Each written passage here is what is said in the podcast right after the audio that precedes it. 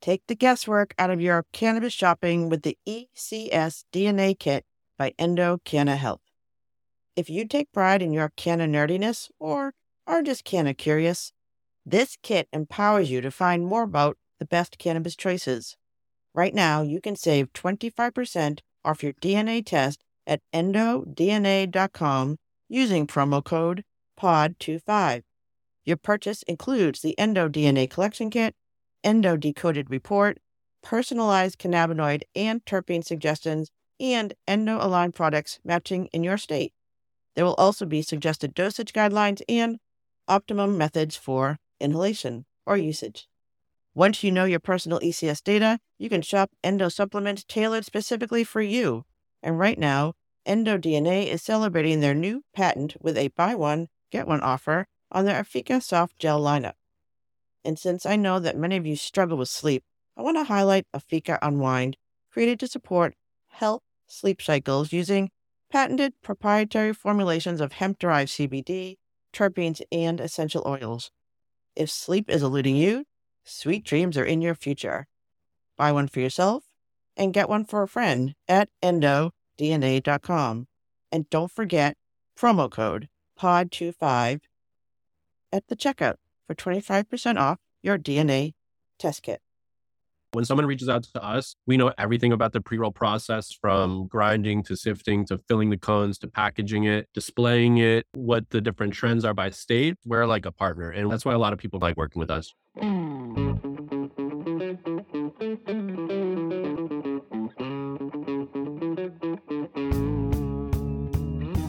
This is The Canna Mom Show, a podcast chronicling the inspiring stories of real women in the emerging cannabis industry. Your host, Joyce Gerber, mom, lawyer, political activist, has been speaking with women from coast to coast and around the world who are leaders in the revolution of cannabis and caregiving, continuing on her mission to lift up the stories of the women creating the cannabis industry by sharing their canna stories with you. So go make yourself a cup of tea or roll yourself a joint, sit back, and learn something new about this magical plant on The Canna Mom Show with Joyce Gerber. From the Tip O'Neill Studios in North Cambridge, Massachusetts, it's the Canna Mom Show. Now here's your host, Joyce Gerber. Welcome back to the Canna Mom Show. I'm Joyce, and I am so happy to be here with you. So, Dave, I am a little frazzled today because our guest, Angela Brown of Coast Cannabis, she is a Massachusetts canna candy maker, had to cancel at the very last minute. Oh, well, What she's happened? off. She's out of the club. That's it. Well, not true. I'm Okay. bringing her on in May. So Oh, if you want to hear her story, you can hang out. But I love my, I love this. These are good. Have you tried the Coast Cannabis? Are you familiar with our brand? No, I have not. They're just, she's from Massachusetts. She grew up in the hood. She's down in the Cape now. And again, like so many of these women, she wanted a product that tasted good and worked well for some pain issues. She kind of developed this thing, and her products are just, she's got some great ingredients and they taste delicious. These chocolate bars and gummies, and they're Mm. all over Massachusetts. She was one of the first, I think she was like the first retail license or something like that. So cool. I want to Yeah. try.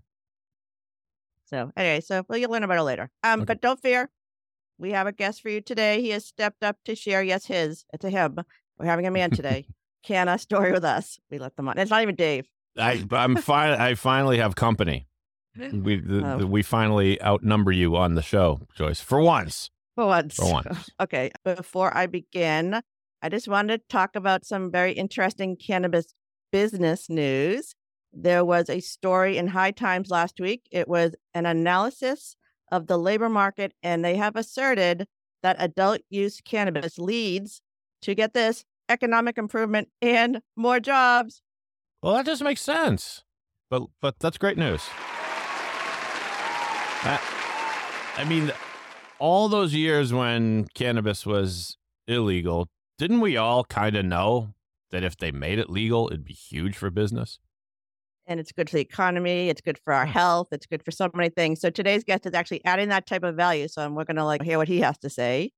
And just um, a little canna gossip. I've never had a canna gossip section before. Prince Harry, are you following all the drama? Nah, I mean, I know he's here. He was on Stephen Colbert. He wrote the book, and he said his brother's hair was alarming. His hair loss was alarming, and that's all, all I know.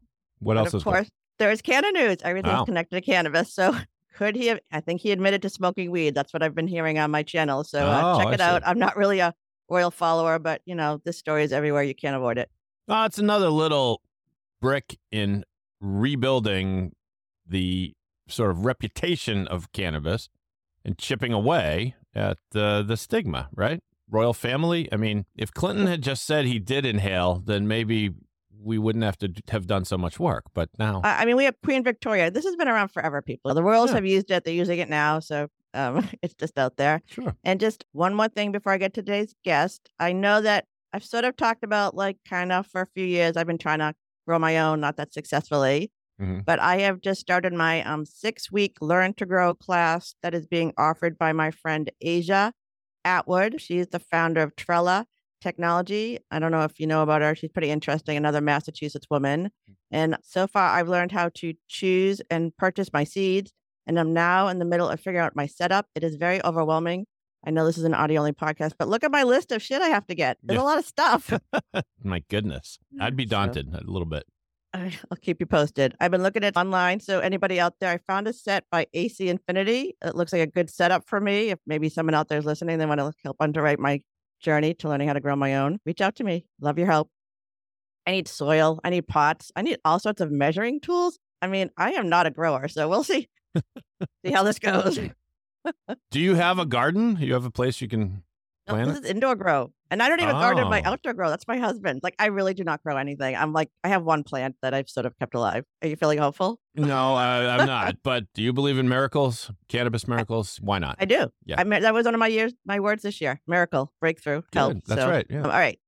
So over the next three months, four months, I don't sure how long it takes. I'll be posting my journey. I'll be in my basement. I have to set up the grow tent in my basement, and hopefully, if I can do this, I will inspire others to grow their own too.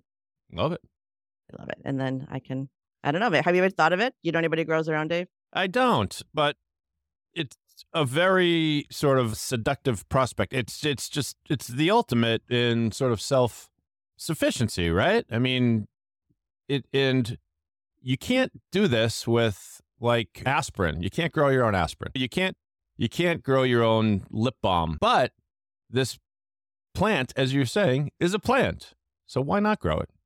and see if you can. I, like that word, self sufficiency. That's very Yeah. American. Self sufficiency, That's right. people. Cannabis is very American. Growing your own is very American. Yeah. Grow grow your cannabis and grow your tomatoes next to it, and then you got yourself a, a salad and a and a joint. Life is perfect. All right, let's go on to today's guest who can help you with that joint if you want it. So, today's guest, he is an accomplished entrepreneur, having started multiple companies in the e commerce space. His very first business, an avant garde trophy company, was started while he was still in college. He has worked for many Fortune 500 companies and graduating when he graduated from business school at the University of North Carolina in Chapel Hill, he has worked for Amazon, managing the great Japanese power tool company Makita, as well as other accounts in the power tools category for Amazon retail. But for cannabis, lucky for us, most recently, he co founded Custom Cones USA, which is the leading ancillary company in the pre roll space.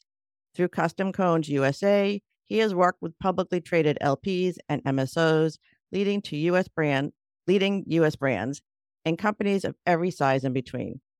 His expertise in every facet of the pre roll sector, from paper science to pre roll manufacturing technology and techniques, to a deep understanding of packaging and compliance regulations, has allowed Custom Cones USA to help create new products, scale brands, and bring more consistency to the pre roll sector of the industry. Seriously, we are so grateful he is here today to give his, his words and take up my space because I wouldn't have had a guest. So please welcome to the Canna Mom Show, Harrison Bard of Custom Cones USA. Welcome. Thank you, Harrison, for joining us today.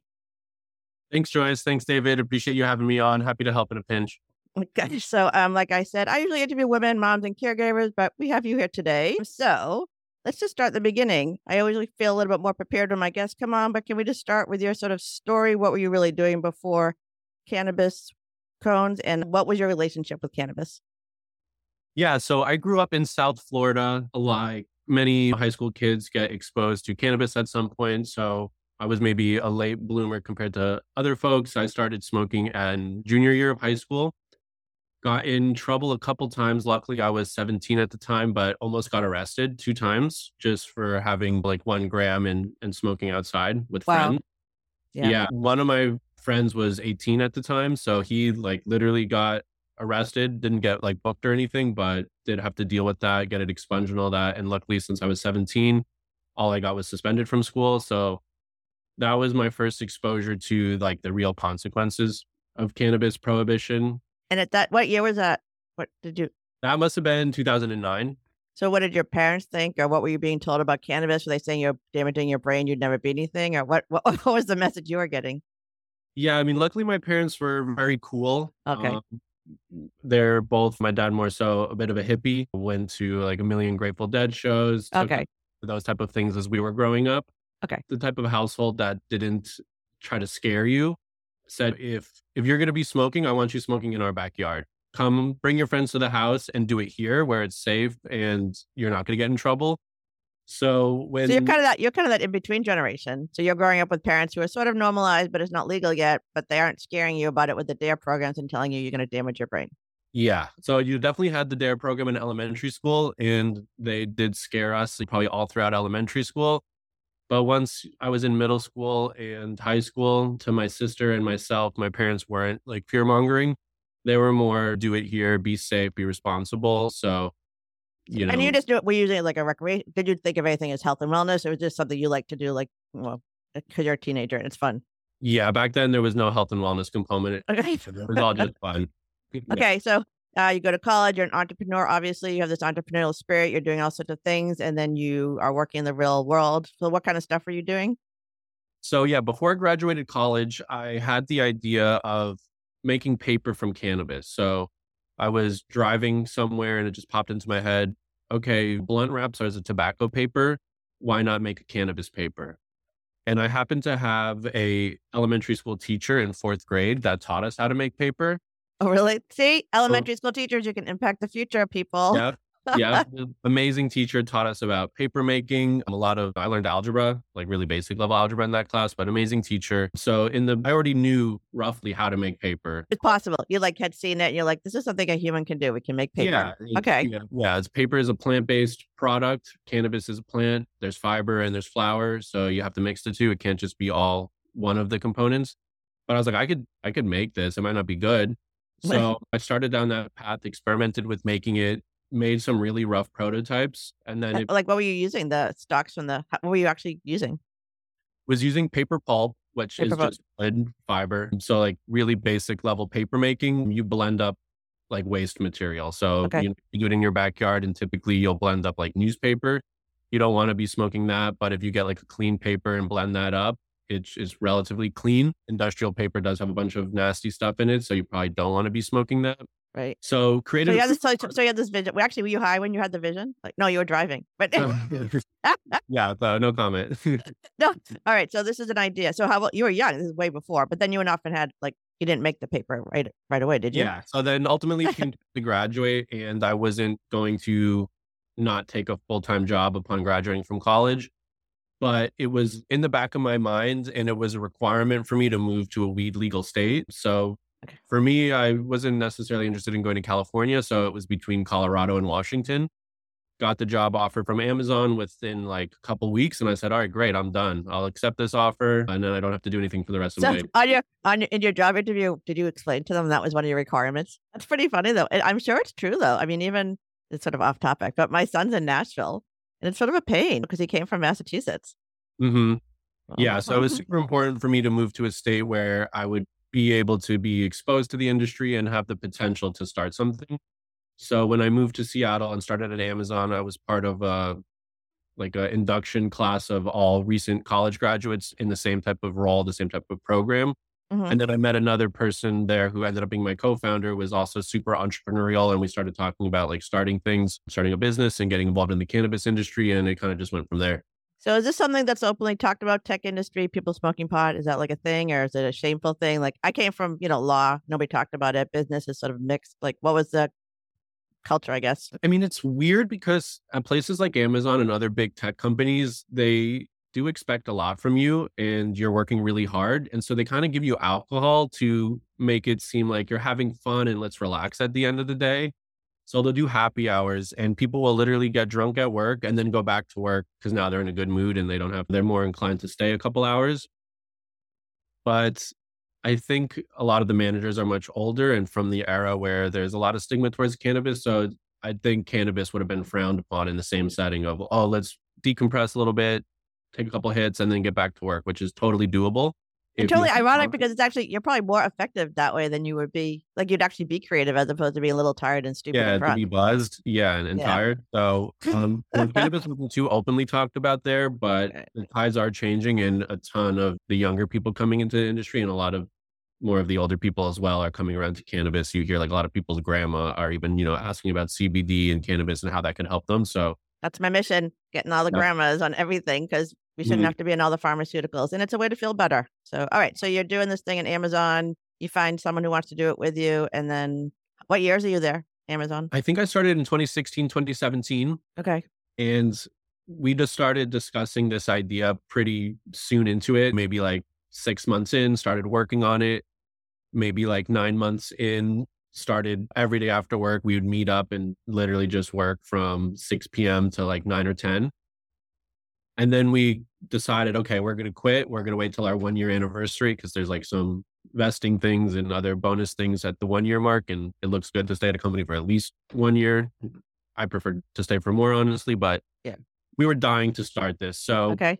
pretty much at the one year mark, both myself and the co founder went into our managers and told them on the same day, we're putting in our two weeks and we're going to start our own business. Looking back, we were pretty dumb at the time. That's we the had, only way to do it. Yeah, if you knew, you wouldn't do it. exactly. Yeah. Looking back, we were dumb, but at the same time, it forced us to work and succeed.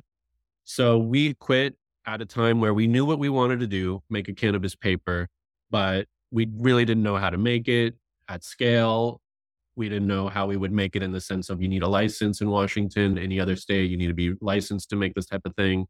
We didn't have a brand, we didn't have packaging.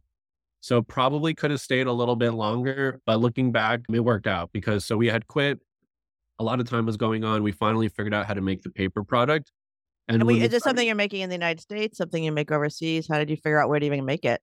So since it's cannabis infused, it has to be made in the United States sure, and it, can't be in the state. So right, okay. it's not even that you could ship it state by state, which uh, which was one of the challenges we ran into. Paper making is a really expensive process, especially at scale. Mm-hmm. The machines used to make paper are like the size of a tractor trailer, if not bigger, and are millions of dollars.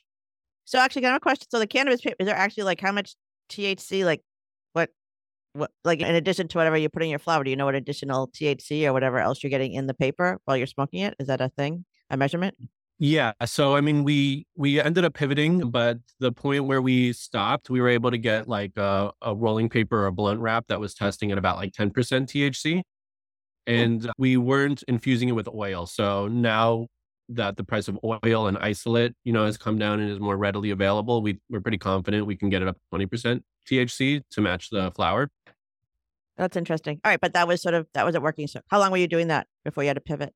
So it was working. We made it. We decided we weren't going to buy our own license and set up our own facility. That was too crazy, um, too much to make one type of product, which is really an accessory.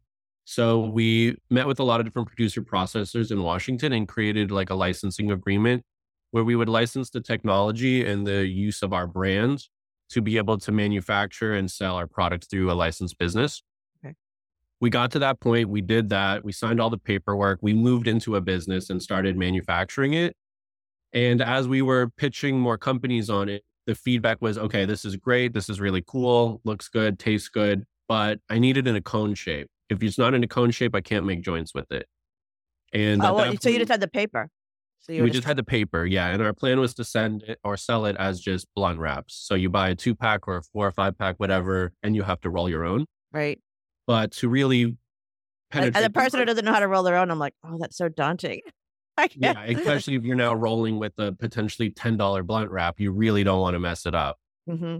Mm-hmm. So, in order to scale it and really get it distributed into a lot of stores and used in a lot of pre roll products, companies were telling us it needs to be in a pre rolled cone shape. That's how I make all my joints. And so we didn't know anything about that at the time. We're like, okay, so let's get a cone making machine.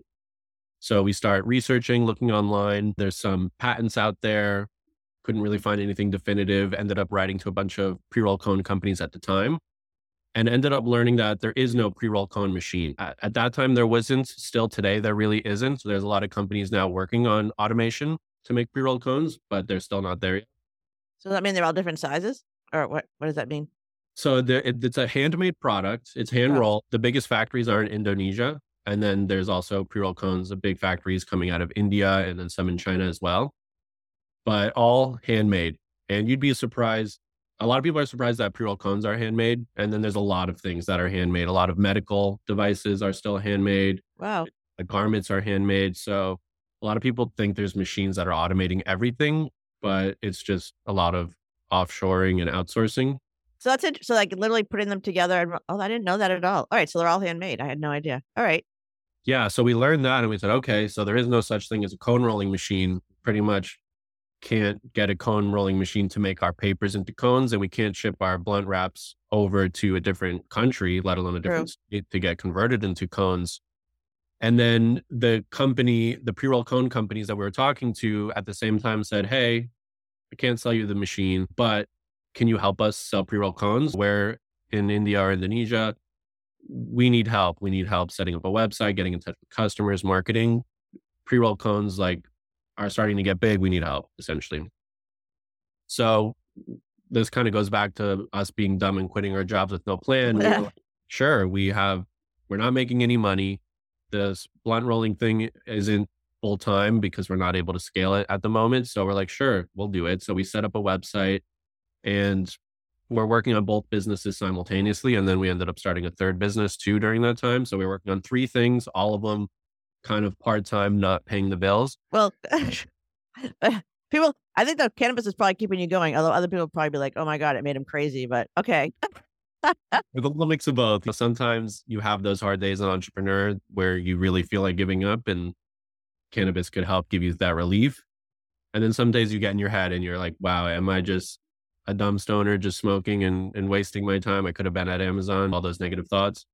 But, but, but again, I think the beauty of this is I think it slows people down. So they're able to, especially as an entrepreneur who could probably keep going and never ever stop. You have to stop at some point to reflect on where you are. And if you can't do that, you won't be able to see where you need to go. So at some point you found yourself out of this, but you're doing a lot of stuff at once. And what year is this now? Where are you eh, in your this story? is probably 2018 now. So we had quit okay. Amazon and we saved up like all of our savings were slowly dwindling down and then luckily the custom cones usa pre-roll business started picking up and then we got to a point where we had to decide okay should we put all of our eggs in this basket and put the other two projects on hold and then we ended up making that decision stopping on our original, our baby, the concept of the cannabis infused paper and just pivoted everything towards Custom Cones USA. So Custom Cones, it's, was that supposed to be the name forever or was that the name come from? At that time, we only sold custom branded cones. So that's what we named the website.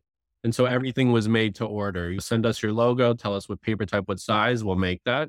So us as people working out of our living room with no income, it was great because it was cash flow positive. You, customer paid the deposit, we made the custom order, it got sent out. So there was no warehouse that was required, no overhead, no inventory. So it was maintainable for us. So that's how it got going. We literally only sold custom branded cones. And then eventually people started. And who, we kind of back up a little bit. Dispensaries buying this, or were they custom like like companies that were making pre rolls who was starting to order them? And yeah, who was ordering them? Yeah, so it depends on the state. In Washington, vertical integration was like strictly outlawed from the onset. So a dispensary is not allowed to make their own products. Massachusetts, that's how it started vertical mm-hmm. integration. and that's how it is in most states. Washington's one of the few where that's not allowed, but places like Colorado, Massachusetts, Nevada, California, you can kind of do whatever you want over there. Most of them you're allowed to do a lot more than Washington's pretty prohibitive in that sense. Yeah. So in Washington, you have to sell to a producer processor that makes okay products and then sells them to retailers for distri- for selling. Whereas other states, there's a mix of some people are only producer processors, but some produce and sell their own product through retail stores. Do you think there's, do you see a difference? Do you think there's more entrepreneurs, smaller businesses because you don't have the seed to sale allowed at all? So the, the MSO situation could be different? I don't know if that's true or not.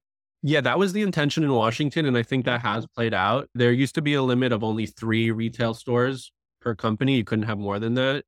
There are a lot of companies that get around that by having their uncle own three, their cousin own the next three, the sister owns the next three, Hmm. brother owns the other three. So there is a little bit of that that went on, but it has kept out a lot of the bigger MSOs. I don't think a lot of some MSOs were born out of Washington, like Forefront, Fat Panda, Northwest Cannabis Solutions. There's a couple of big ones that were born out of here and have since expanded, but none of the big ones have moved in. You don't see GTI over here or like Ascend Wellness or Acreage. Um, a lot of those companies Yeah, they probably want to. It's like they got other states to go into now. That's an interesting model. Why didn't everyone adopt Washington? What is wrong with America? So you're getting these businesses. You're starting to do the seeing people who need the cones and what things are popular. What were people looking for? So at that time, the one gram pre roll was the dominant thing. It still is super popular, the one gram pre roll, but at that time, pre rolls were not nearly as cool and popular as they are today. A lot of people treated pre rolls as an afterthought and something really useful to make with waste products. So a lot of trim and sub quality, like really subpar, low quality product was getting made into pre rolls. Whereas now there's a lot of high end pre rolls, infused pre rolls, mini pre rolls, multi packs, blunts, special tips, and all sorts of things. So the category really expanded. But at that time, when we were selling the custom branded cones, companies would call us up and say, Great, you have custom cones, but I need 50,000 cones today. I need them yesterday. What do you have in stock? And we were like, Not Nothing. cones. So eventually we ended up getting unbranded cones sent to us from our, our factory in India and filled our house. Like literally, living room had boxes of cones, hallway had boxes of cones up pushed to the side, closets had boxes of cones, and started doing fulfillment from our house. And we'd have FedEx driver either come pick it up or we'd have to run to the FedEx or some of the CVSs have a FedEx pickup. We'd run to, to a CVS and give the clerk there like 10 big boxes that say pre roll cones on the side. So it was really funny. People were kind of confused. Is there cannabis in here? So I know. So I'm a podcast. I had trouble getting banking in Massachusetts in 2018, 2019. So what's it been like as a small entrepreneurial business? What has that part of this been journey been like for you at this point? Or I don't know if it's changing or again, it's difficult because it's the federal illegality and the banking issues. So what's that been like for you as an entrepreneur? So to start, we had no issues. We were banking with Bank of America. Everything was going fine. And I guess we weren't making that much money. So we were flying under their radar. And once the business grew and reached a certain threshold, and I also think we ended up getting a lot of chargebacks. There is a lot of fraud in general in e-commerce, but in the cannabis industry, there's a lot of, you know, shady characters too that are taking advantage of a lot of businesses. And so we, there would there would be a good amount of fraud and chargebacks that would go through the banking process. And I think when the bank caught wind of that and then investigated us and looked a little bit deeper in what type of company we were, we got kicked off. And our fault, but I didn't see the original letter that Bank of America sent out to us. And then eventually we get an email that says your account's getting closed in three days. So they they think they did give us like a month heads up, but we saw that email and had three days to pivot. So had to get off Bank of America. They not only closed the business account, but they closed my personal bank account oh. that I had through them since I was in college, essentially. So that was stressful. Now we Yeah. Is an understatement. And then I was having a, a, a bad day. It was a bad day. Yeah. Okay. Yeah. So we had to open up a bank literally within two days. We have customer payments. So people know our Right. bank but where to send payments to. So we had to, some payments still got sent there. They got rejected. We had to make sure that those customers repaid to our new bank account and that older customers cleared their accounting system, updated with all of our new info. So that was a process. But we found uh, we use a local bank now. I think a lot of cannabis companies have found local credit unions really helpful Exactly. they offer all the same services essentially that Bank of America does. You can have a credit card, a debit card, in a bank to put your stuff in. So we use Columbia Bank up here in Washington. Never had an issue with them so far. So really happy now. I mean, it's actually, again, I kind of talk about this in terms of business and entrepreneurs and women specifically, that this is an opportunity for small entrepreneurs to start building up generational wealth if they can get their foot into the door and it isn't taken over by MSOs or bigger companies. And banking is really an issue, but bonding with smaller banks, smaller businesses, if we're all kind of doing this at a different level, I mean, that's hopeful. It's just, it's a weird quirk in the many, many quirks of cannabis.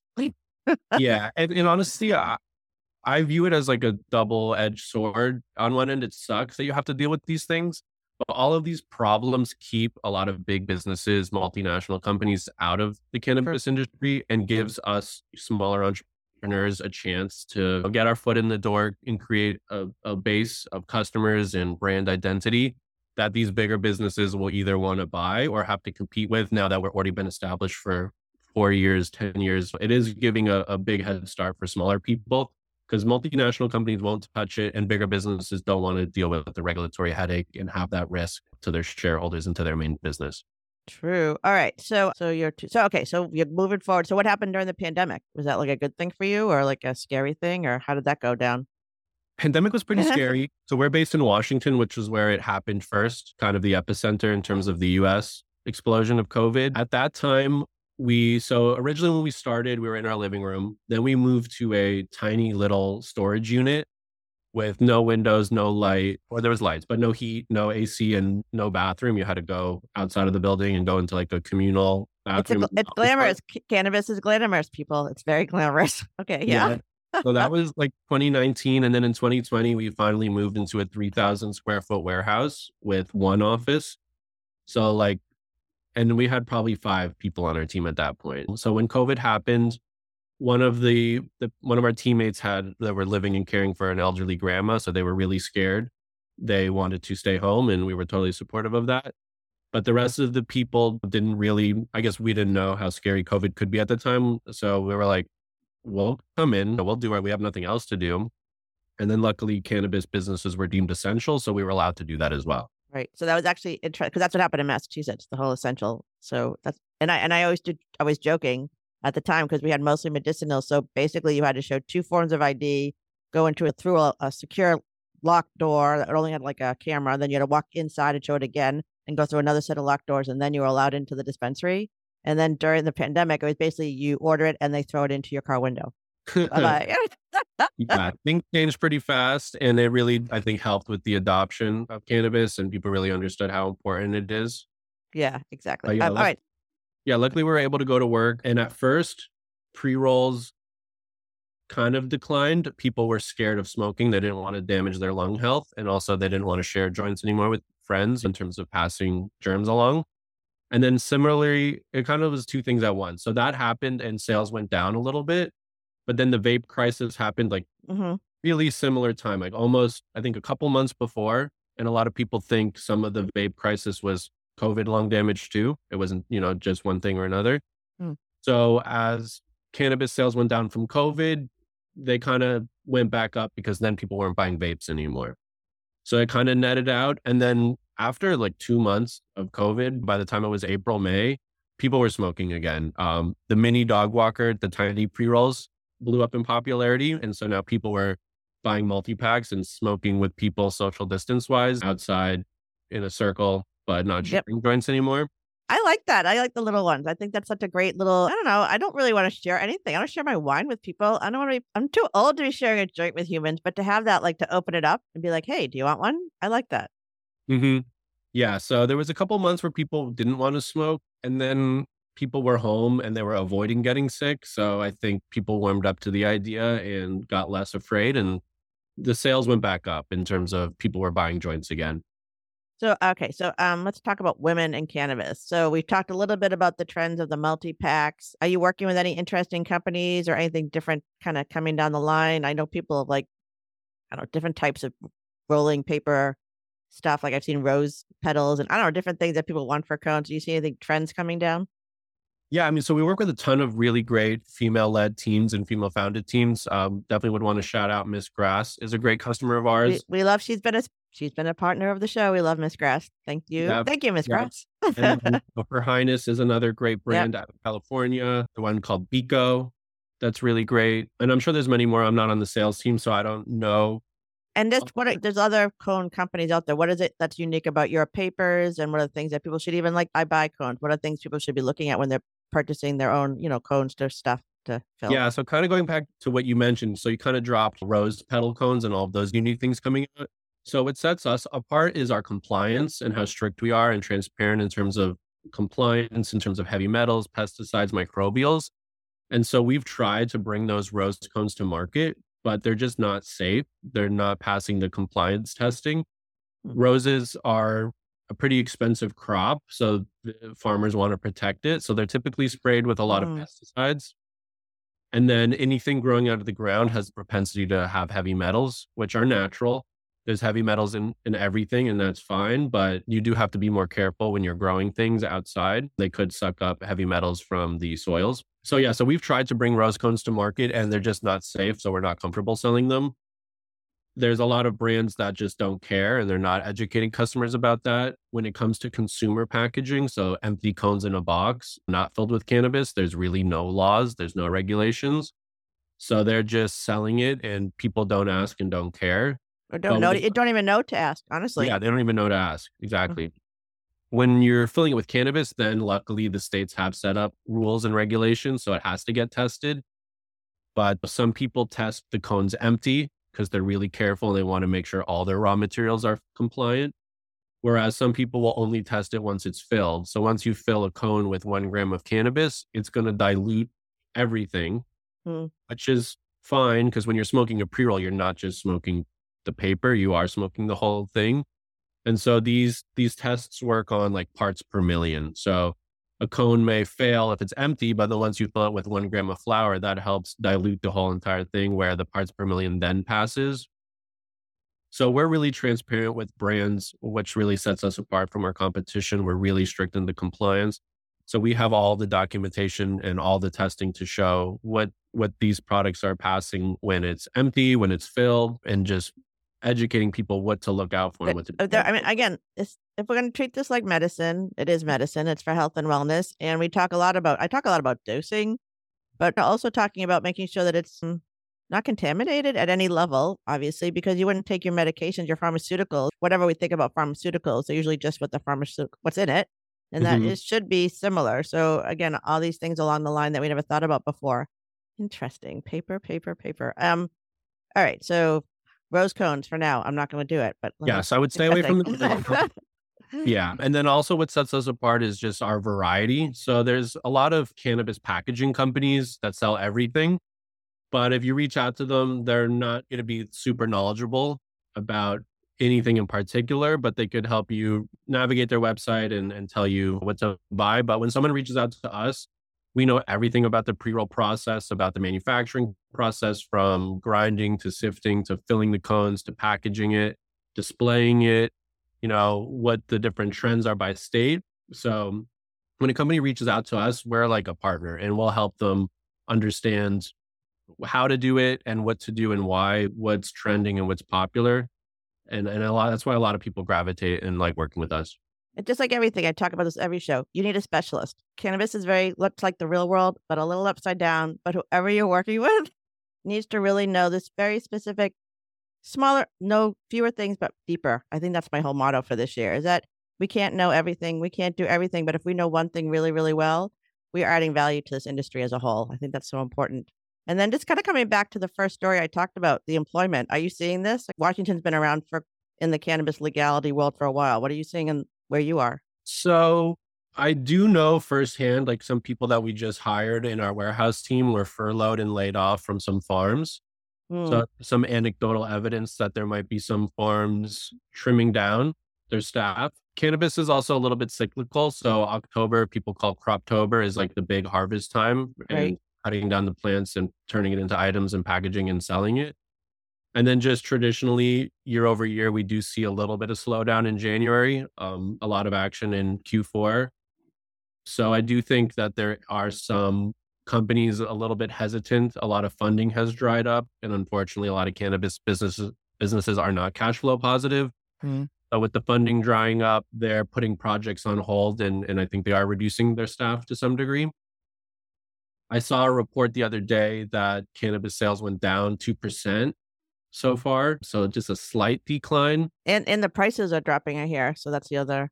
I don't know. That's Yeah, prices are always dropping. Yeah, that's a, just a, a macro trend you see in every state when they legalize. Yep. There's always just a couple companies that are licensed and able to sell, and then more and more companies get online, more and more price compression.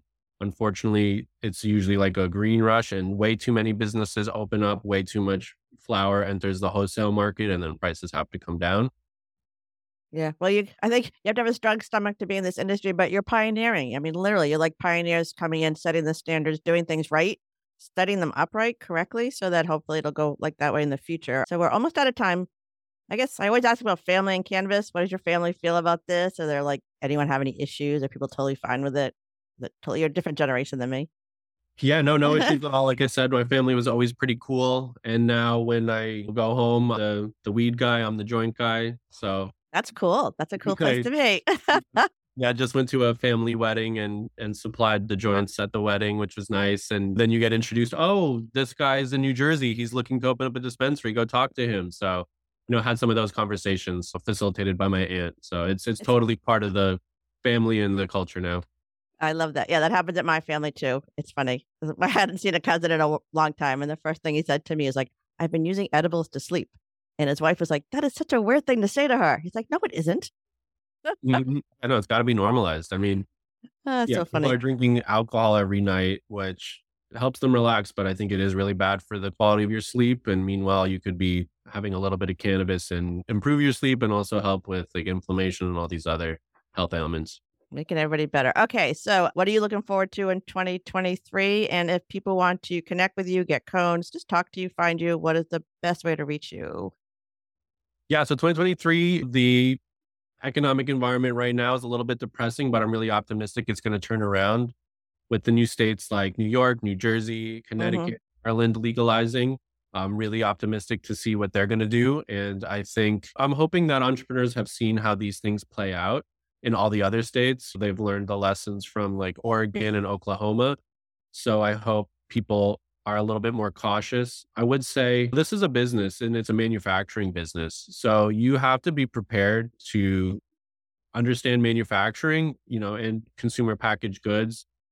A lot of people join the cannabis industry because they love the plant and maybe they used to be a real estate agent or they used to have they used to own a restaurant but now you're starting a manufacturing business. So it's really important to understand what that entails and make sure that you have the strengths and the ability to execute on that.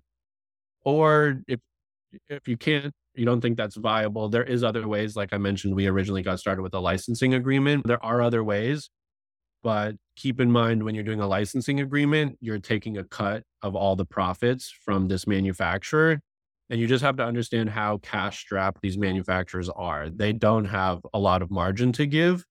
And it is smart to own the brand, but that manufacturer probably also understands that. That's where the long term value is, is in owning a brand. And hopefully that brand gets acquired or is worth a ton of money in the future as manufacturing gets consolidated and scaled. So I hope people learn from those lessons. And I am really optimistic that the new states will set a better path than we've seen in other states.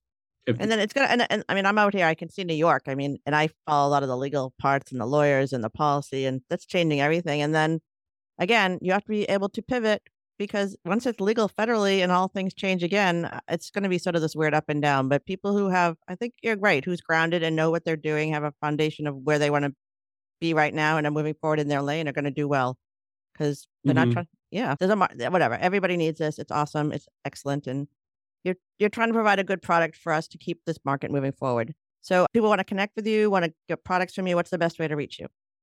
Yeah, so our website is customconesusa.com. If you want to reach out to us on there, our phone number is at the top. You could fill out a contact form. We have live chat, so we'll get in touch with you right away. Otherwise, you could hit me up on LinkedIn, just under Harrison Bard. But yeah, would love to connect with anyone that has any questions about the pre roll business. Our sales team is not commissioned, so we take a really consultatory approach. It, we work with small farms to big MSOs, so we're not going to try to oversell you something and sell you the biggest machine just because we would make more money or the salesperson would get commission. But that's not how we're set up. We really want to educate and partner with these companies and help them succeed. So even if you don't want to buy anything from us, but you're just curious to learn about the industry or how to start a pre roll brand, definitely feel free to reach out and we'd be happy to talk. That's it. Doing stuff different in the cannabis industry. Thank you, Harrison. Thank you for joining us today. And that is it. That is another show for today. So, for my guest, Harrison Bard, thank you for joining us. And of course, stepping up at the last minute, and Mike Canna Bro, David Jazz, and our Canna Mom Show team. I want to thank you for taking the time to listen to the Canna Show where we are on a mission to enhance the impact women have on the emerging cannabis industry by sharing and preserving their stories of love, kindness, wisdom, and hope. Thank you for following and sharing the inspiring stories of the women building this new industry so together we can crush the stigma around cannabis and caregivers. I'm your host, Joyce Gerber. This is the Canna Mom Show, and we are a production of Pod 617, the Boston Podcast Network.